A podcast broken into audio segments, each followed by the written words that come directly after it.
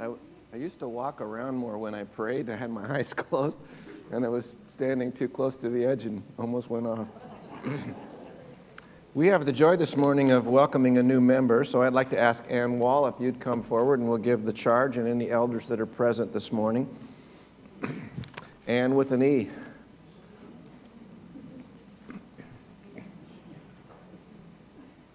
This is Ann Wall. Hi, Ann. Come on up. I'd like to read this charge to you. And do you acknowledge yourself to be a sinner in the sight of God without hope for your salvation except in his sovereign mercy? I do. And do you believe in the Lord Jesus Christ as the Son of God, the Savior of sinners? And do you receive and depend on him alone for your salvation as he's offered it in the gospel? Absolutely. And do you now promise and resolve in humble reliance on the grace of the Holy Spirit that you will endeavor to live your life as a follower of Jesus Christ? I do. And do you promise to serve this church by supporting and participating with this congregation in its service to God and its ministry to others to the best of your ability? Do. And do you submit yourself to the government and the discipline of this church and to the spiritual oversight of the elders? And do you promise to promote the unity, the purity, and the peace of this church? Yes. We'd like to welcome you into membership. Let's pray. Our Father God, we want to thank you so much for those who have joined us in this church family who want to be disciples, who want to grow, to be disciplined, and want to fellowship with us and with one another. And we pray for your richest blessings upon Ann as we now welcome her into membership in our fellowship in the name of Jesus. Amen. Amen. Welcome, Thank Ann. you. Thank you. Thank you. Praise God.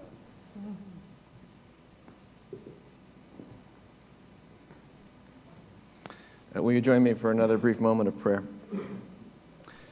Father God, we ask you in the name of your Son Jesus to um, bless our fellowship and to cause us to have thoughts worthy of you. Jesus, we pray that you will please dispatch your Holy Spirit into both the speaker and the hearer to animate your word and to give it life in our hearts.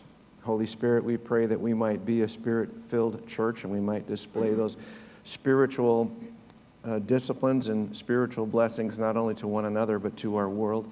And now we invite you, Spirit, who ordained the writing of this word, now to please speak it to us in Jesus' name.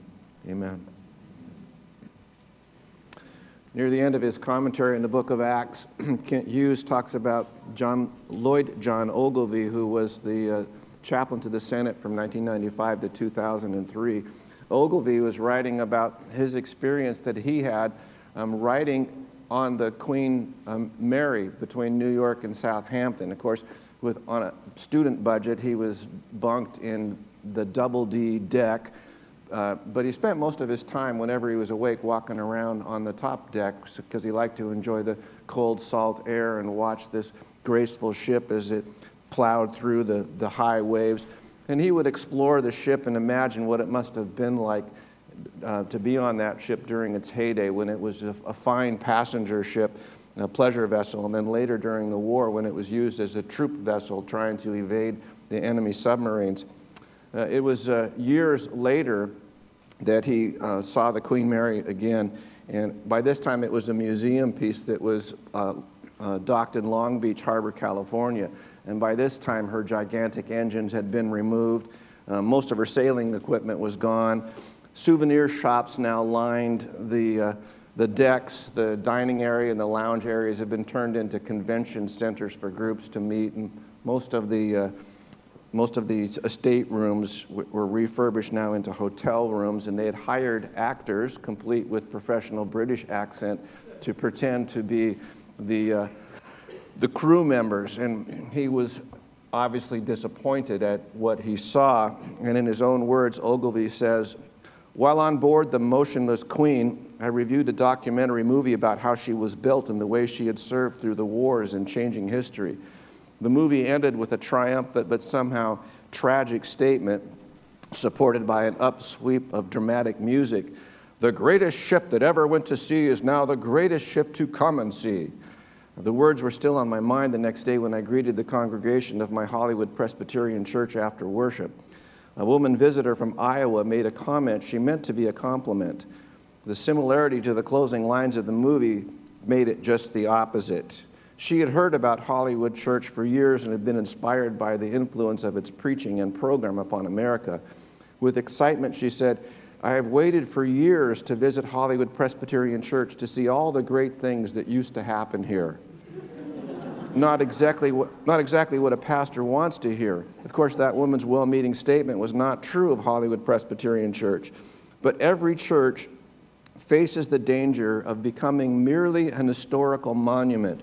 No church is more than a generation away from that possibility. I suppose we all know about different churches from our life that uh, were once vibrant, once spirit filled, once dynamic, but now they're stale or perhaps uh, even empty. It's, it's really common. I started thinking about all the churches right here in our community, which are just uh, empty vessels of what once was. I like to look at those old churches and imagine the congregations that used to gather there, that they came there to, praise the Lord Jesus Christ, and, and now there's either nothing there or they're repurposed church. Like there's one up by the high school on Pierce Street, and down on Chimacum, just past. Uh, on Center Valley Road, just past the, the Four Corners there, and there's one in Hadlock near the QFC. There's one right across the street, the Nazarene Church, um, the one in Swansonville.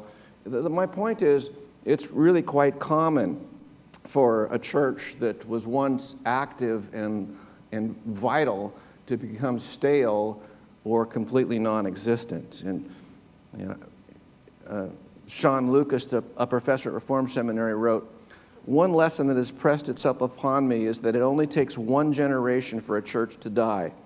As part of the research work that I've been doing, I've tracked down various churches that are mentioned in biographical sketches or represented in various events. Just today, for example, I tried to find out information about Point Breeze Presbyterian Church in Pittsburgh, where Harold Ockenga ministered, Central Presbyterian Church in Chattanooga, where William Kosir pastored, United Presbyterian Church in Wheeling, where John Reed Miller served, Central Presbyterian Church in Jackson, where R.E. Hugh pastored.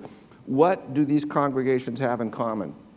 They were all thriving, large, significant churches pastored by conservative, talented men, and they no longer exist today. Now, the reason that these churches no longer exist are as varied as the congregations themselves. Still, as late as 1950, they were all thriving congregations. And if a congregational death can happen to these congregations, it can happen to my congregation and to yours. And then Lucas concludes his statements by saying, It would only take a generation for a church to show signs of decay, perhaps a poor pastoral choice, a failure to continue to preach the Word of God faithfully, a transition in the church's understanding of mission, an inability to see and adapt to the neighborhood around it, it's enough to cause us pastors to get down on our knees and to beg God to continue to grant mercy to our congregations and to grant them mercy in the generations after us. Last week we finished our expositional study through the book of Acts throughout our study, we kept asking this question what does the spirit filled church look like? Well, we asked that question because obviously we want to be a spirit filled church. We want to see the signs and the evidence of the Holy Spirit in our congregation. We want to be a, a charismatic congregation, we just don't want the chaos that often comes with it. No, we want to be spirit filled. We want the, the remarkable spiritual power that is, that is evident when the church is experiencing koinonia.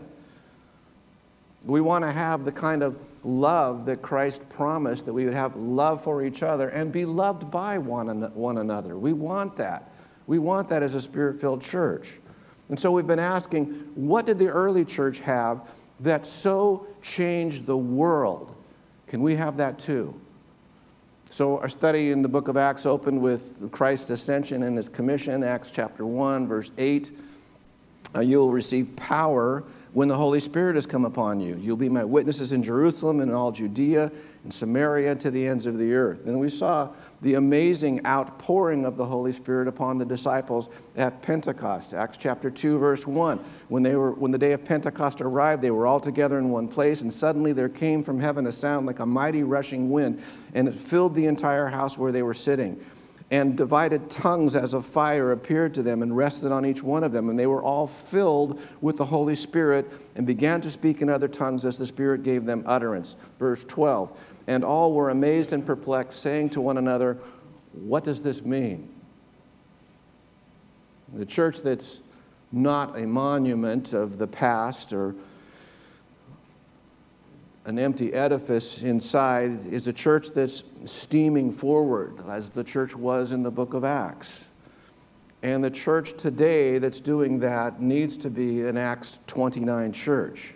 An Acts 29 church has three distinctives, which are found in the book of Acts from chapters 1 to 28, because by now you realize there is no chapter 29 in the book of Acts three distinctives that are found not only in the book of Acts, but really throughout all of the Bible. The, the distinctives that make a church vibrant and alive and moving forward are worship, koinonia, and evangelism.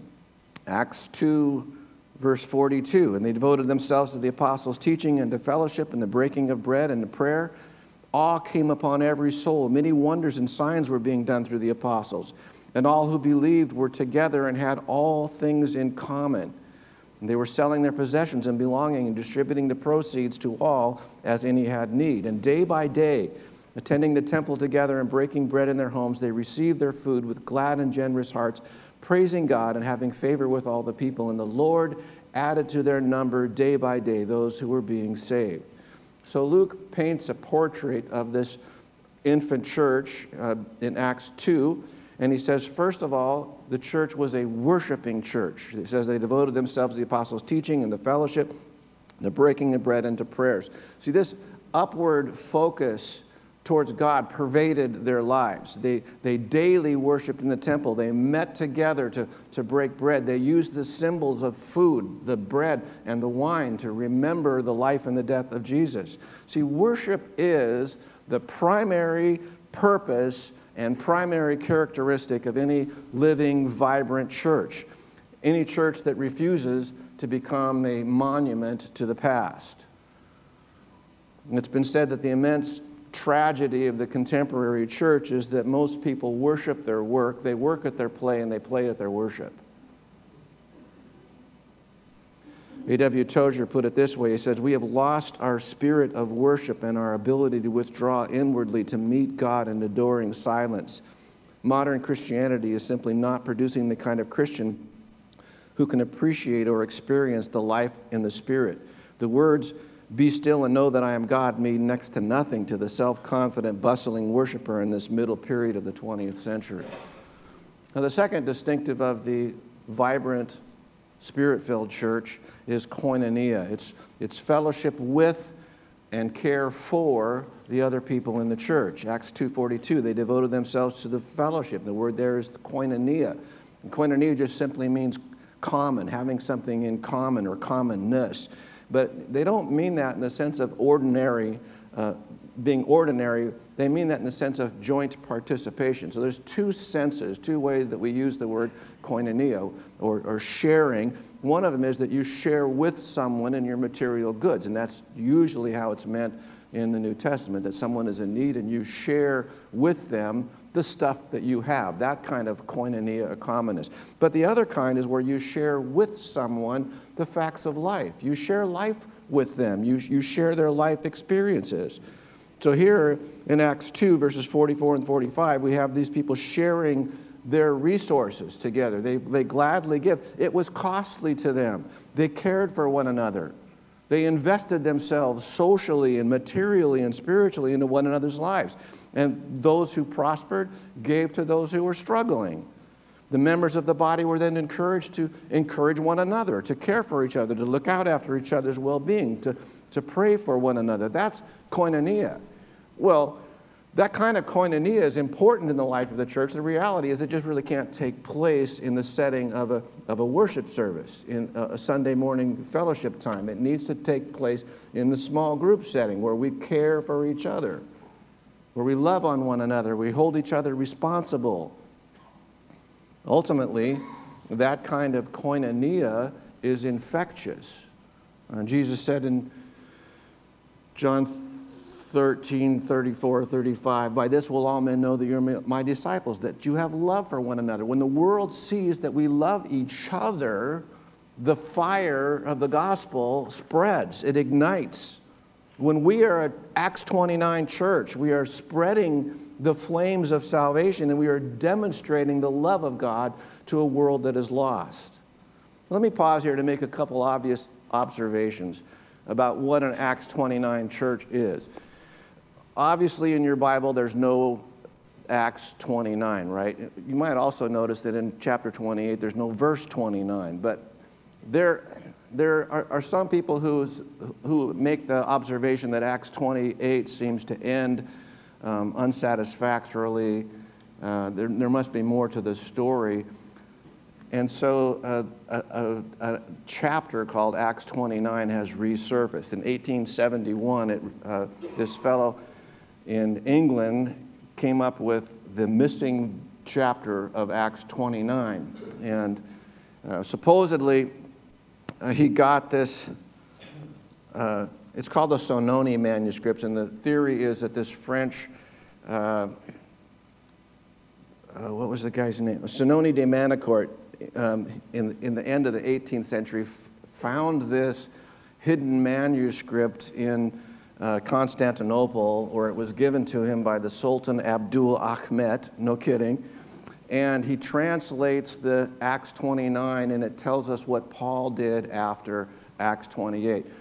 I, I've read it, it's really poorly written. It doesn't have Luke's style at all, and it was written for a purpose, and that was to promote British. Uh, Israeli imperialism. So, anyway, in the story in Acts 29, Paul goes to Spain, well, we already know that, but then he goes to Roman Britain. And there in Britain, he preaches on Lude Hill, which is the, coincidentally the very place where St. Paul's Cathedral was later built.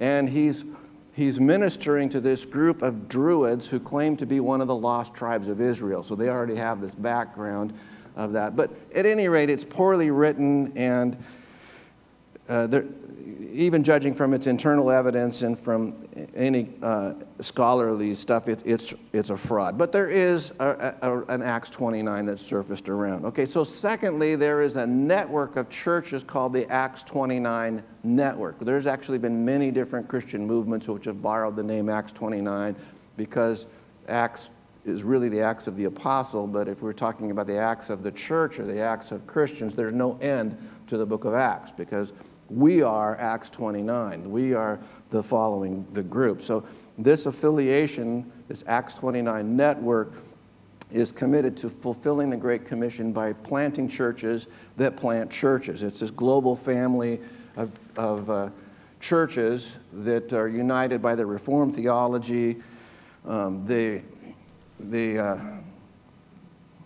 they're, they're fulfilling the next chapter of, of Christian history. Uh, it was founded in 1998 by Mark Driscoll and David Nicholas. Uh, the current leader of Acts 29 Network is Matt Chandler. He's been the president since uh, 2012. They now have 740 churches in six continents, and their stated mission of Acts 29 Network is to be a diverse global family of church planting churches characterized by theological clarity, cultural engagement, and missional in innovation. Of course, they, they're not making claims to be a denomination, and they, they make no claims to the style or the model that they, that they practice. They, they said, uh, we have churches that, live, that have live preaching, others with video delivered sermons. We have independent church plants, replants, existing churches that want to focus on planting churches out of their existing congregations. Simply, we seek to be a movement of church planting churches. And it's not a denomination. In fact, many churches that are in the Acts 29 network belong to a denomination. Like um, Christ the King Presbyterian Church in Raleigh, North Carolina, is the part of the PCA, the Presbyterian Church of America. The Village Church, where Matt Chandler pastors, is part of the Southern Baptist Convention. So it's not a denomination, it's a network of churches who are like minded. But I'm not really referring to either one of these when I talk about act, that we should be an Acts 29 church. And I'm suggesting, I'm imploring that as an Acts 29 church, that we sustain the unwavering belief that the God of the Bible, the God of Acts 1 through 28, who poured out his Holy Spirit upon the church at Pentecost, and then that, that fire spread throughout the Roman Empire and spread throughout the world, that that God is still at work using us, his chosen instrumentation, to ransom the lost for the glory of his name. And that those who are being redeemed by the chosen instrumentation of other Christians are fulfilling the commission to bring in a harvest of souls. That's what I mean when I talk about us being an Acts 29 church. So, specifically, what does that look like? You know, what does a spirit filled church look like? What does an Acts 29 church look like? I'm glad you asked because I think it should look a lot like an Acts 19 church. And I invite you to turn back. I know that we covered this, so I'm not going to spend a lot of time here. But an Acts 29 church ought to look a lot like an Acts 19 church. Now, remember in Acts chapter 19, Paul is in Ephesus. Remarkable miracles have been done um, through Paul, and the people are quite impressed. So much so that there's a group of brothers, these Jewish exorcists, who decide to perform an exorcism using the name of Jesus Christ, whom they do not know, and they try to uh, exorcise a demon in Jesus' name. And so, in the process, you know, they say, In the name of Jesus, whom Paul preaches, we command you to come out. And the demon responds to them, I know Jesus, and I know about Paul, but who are you? And then the demon beats these guys up and sends them, sends them out of the house naked. Acts chapter 19, verse 17. And this became known to all the residents of Ephesus, both Jews and Greeks and fear fell upon them all. And the name of the Lord Jesus was extolled. Also, many of those who were now believers came confessing and divulging their practices. And a number of those who had practiced magic arts brought their books together and burned them in the sight of all. And they counted the value of them and found that it came to 50,000 pieces of silver. So the word of the Lord continued to increase and prevail mightily. All right, I've just told you that Paul was doing extraordinary miracles. But it was not the miracles that Paul was doing that impressed the Ephesian community or the Christian fellowship there. It was, however, the knowledge when these exorcists got the tar beat out of them by a demon that this spiritual conflict was quite real. And Jesus was infinitely more powerful than all of these magic arts and all of these demonic forces. That's what got their attention. This stuff is real. Let's quit fooling around with religion. They were amazed at the power and the authority in the name of Jesus. And because of this amazement, this awareness that this is, this is real that we're talking about, the church became highly sensitized to their own sin. We're talking about Christians already saved, already in the church who became very much aware of the sin that was still part of their lives. And they came to one another and they confessed their sins, some of which were involving in the, the demonic and the occult. They confessed their sins and they stopped doing them. Confession and repentance. I commented when we were here before in Acts 19 what a powerful testimony that would be if we got that serious about our faith, where we confessed our sins to each other and stopped doing them. And we held each other's feet to the flame and asked, Are you still not doing those things? Of course, we won't do that. I don't want you to know what a derelict I am. So I'm not going to tell you. You don't want me to know what a derelict you are. So you're not going to tell me. And so we keep those things to ourselves.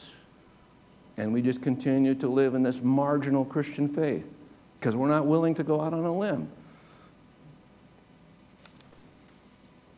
But can you imagine not only the transformation that would take place in the church if we confessed our sins to one another and we repented of them? Can you imagine what a testimony that would be to the community? That we were that serious about what we said we believed in. So they were convinced enough that they were willing to uh, place it all on a, on, a table, burn that stuff down. Uh, your, your text says it's 50,000 pieces of silver. That's, that's the earnings of 150 men for a year, or $7.5 million. That's, that's a pretty costly sacrifice. But they were willing to do that because they believed in the cause. Don't you wonder why, why don't you just sell that and use that 700, that 7,500,000 to, to do a mission someplace? You know, why don't you use that money for a good cause? No, they realized this is real. Whatever it cost is not too great in abandoning our sin and turning away, turning away from these demonic delusions. They were that serious about their faith. But it brings the question home are we? Are we that serious about our faith? Are we that serious that this is real that we're dealing with?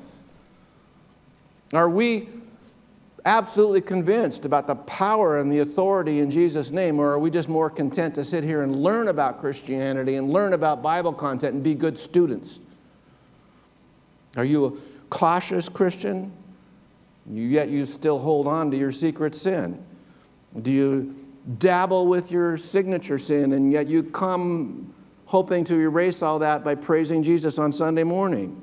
Know, I'm sure you want to have power in your life. I'm absolutely convinced you want to experience victory. You want to know the joy that goes with that kind of victory. But how badly do you want it? You want that kind of freedom. You want that kind of power. Yet you still leave the welcome mat out for the devil. Brothers, we all struggle with sin.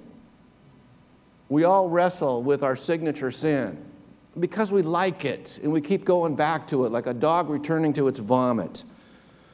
We hold tightly to it, we, we resist giving it up. But the process of doing so, we never allow Jesus to transform us. We never come to the point where we can experience the victory of the tremendous joy of, of living in that victory. These guys, they publicly confess. Just there's no half-heartedness here. They renounced the tools of Satan. They rid themselves of its grip. They burn their scrolls and they burn their bridges behind them. So the church of Ephesus is marked by confessing and repenting. You know, my point is just simply this that real Christianity is dirty, it's gritty, it's messy stuff. When I was in college, I belonged to this Christian fellowship. I actually lived in a Christian fraternity, and I lived with these about 15 other guys. It changed from time to time. And we met together as young men, and we openly confessed our sins to one another, and we prayed for each other, and we held each other accountable. We celebrated one another's victories, we mourned one another's failures. We asked one another the hard questions of life. I, I long for a church like that. I miss that. But you know what? That church is gone now. Literally, there is an empty shell where once spirit fire existed. What happened? What happened in Ephesus? 50 years after this passage where we just read, Ephesus is brought up again now in Revelations chapter 2. And by this time, 50 years later, it was no longer a gritty, messy church. They had matured. They'd become like us, much more sophisticated in their Christian faith. And Jesus says in Revelations 2, chapter, 1, chapter 2, verse 1, To the angel of the church of Ephesus write the words of him who holds the seven stars in his right hand, who walks among the seven golden lampstands. I know your works, your toil, your patient endurance, and how you cannot bear with those who are evil, but have tested those who call themselves apostles and are not, found them to be false. I know you are enduring patiently and bearing up for my name's sake, and you've not grown weary. But But I have this against you, that you've abandoned your first love. Remember, therefore, from where you have fallen, repent and do the works you did at first. If not, I will come to you and remove your lampstand from its place unless you repent. So, 50 years after this Ephesus being a gritty, messy Christian church, 50 years later, they're still an active church. They're still influential. They're still theologically correct.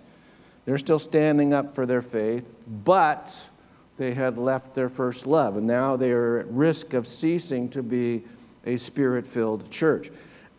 And you got to wonder how does that happen in such a short time? In 50 years. Well, I think we need to back the train up a little bit because remember when Paul, the last time he would meet with the church elders of Ephesus, he met them in Miletus. And he's on his way back to Jerusalem. And if you want to turn there, I'm going to Acts 20, so just a few more pages along. Acts 20, verse 28. Paul is meeting with the pastors, the elders of the church, and he says, Pay careful attention to yourselves and to all the flock in which the Holy Spirit has made you overseers, to care for the church of God, which he obtained with his own blood. I know that after my departure, fierce wolves will come in among you, not sparing the flock. And from among your own selves will arise men speaking twisted things to draw away men, the disciples after them. Uh, therefore, be alert. Now, let me modify this. Admittedly, I'm changing scripture, but let me modify this to make my point. and applying this not only to the elders of the church, but now let me apply this to everyone who calls Calvary their church home and the people in this room their brothers and sisters, their church family. Imagine if Paul was saying, rather, pay attention to yourselves and to the church of God where he has placed you. See, Paul recommends a three pronged vigilance here, and we have to be careful that we are observing these dangers, that we are alert to them, so that we don't become a monument to what once was. He says, first of all, pay attention to yourselves. C.S. Lewis said, the true Christian's nostrils, the true Christian's nostril is to be continually attentive to the inner cesspool. See, we must never suppose that we have matured so much that we are not vulnerable to fall into the most despicable sins. We have to watch ourselves. We have to be alert to the fact that we can easily be duped and seduced. And more than that, that we are a willing ally with the enemy. We should never suppose that we have attained, we have attained to some maturity that makes us impervious to the temptations. Pay attention to yourself. Pay attention to your Bible study. Pay attention to your prayer time. Pay attention to your intercessory time. Pay attention to your spiritual disciplines. Pay attention to the time you spend silently, quiet before the Lord, or you will fall prey. Second, we have to be on guard from the perils from without. Paul says, fierce wolves will come in and attack you. You know, heretics and secularists, cults, uh, spiritual enemies, they make a point of attacking healthy churches. They don't waste their time on churches that are weakened and obsolete. The enemy knows who represents the biggest threat to him, and he will launch his fiercest attack upon them. He doesn't need to bother with Christians which are milk toast. He doesn't need to give any attention to those who are ineffective and weak because he's already won the battle. They represent no threat to him. Third, he says, be on guard because of the perils from within the flock. He says, from among your own selves will arise men who speak twisted things. You know, Satan loves to subvert the church from within. Vigilance is ever the price of liberty. We must not develop an attitude that we are safe and secure because we are in a Bible teaching church. We, ha- we can't assume that everything is always well. We have to realize there are enemies within and from without. There are enemies inside the flock. We've been warned, and history has proved these things to be true. So, once again, pay attention to yourselves and to all the church where God has placed you. Do not let yourself become lazy, sleepy, or fat. There's a story told about this group of mallard ducks that are flying south for the winter, and they're in this perfect formation, alternating leadership as one guy gets tired and falling back into this V. One of the mallards looks down and he sees this barnyard, and he sees these barnyard ducks that are just waddling around, picking up corn, cackling, and having a great time. And he's tired. It's difficult to stay in the formation. It's hard to fly the distances um, that is required. And so he decides he's just going to take it easy for a little bit. I'll just fly down there and pick up some corn, say hi to the folks down there, and then I'll just rejoin my group. He flies down and he starts eating corn, and everybody's having a good time.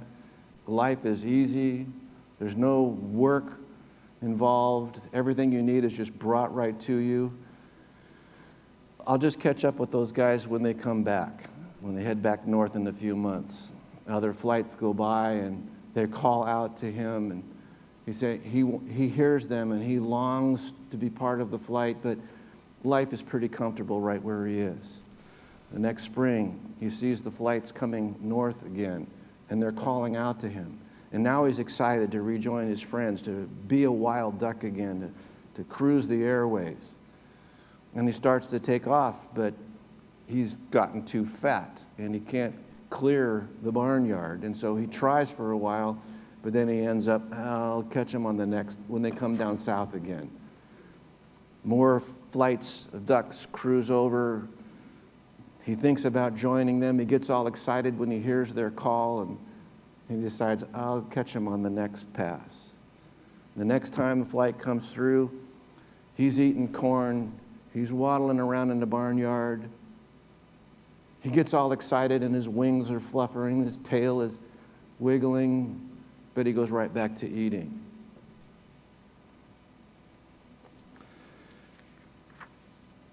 After a while, he no longer pays any attention at all to the wild ducks that are flying overhead. He hardly even notices them because after all this time, he's become a barnyard duck. The force of seduction is subtle and slow, but it is sure. You take life easy, and it will swallow you up.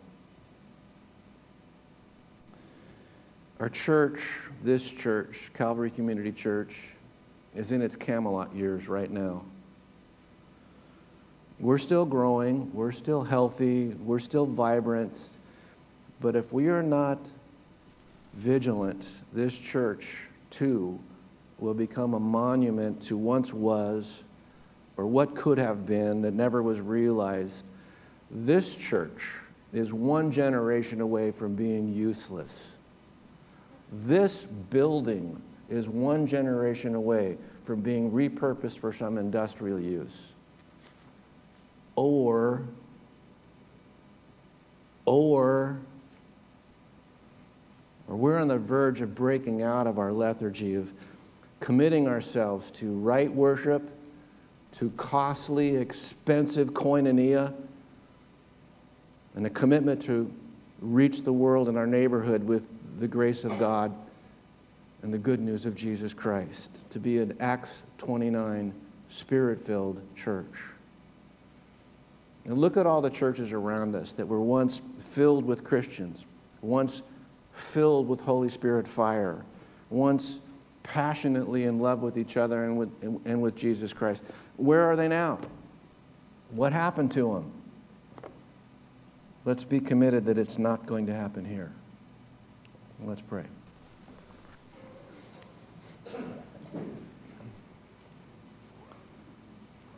We have enjoyed your many blessings, Father God, and we enjoy the facility that we have. We enjoy the delightful fellowship with one another. We enjoy the exposition of your word. But I pray, God, that we care for those around us, that we have an ongoing evangelism for our neighborhood and for the world. I pray that you will make this church an Acts 29 church. And Father, together right now, we pray for the generation that comes after us. That there will still be a vibrant Christ honoring, spirit filled church in this building when we are all gone. Have mercy on us, O God. In Jesus' name we pray. Amen.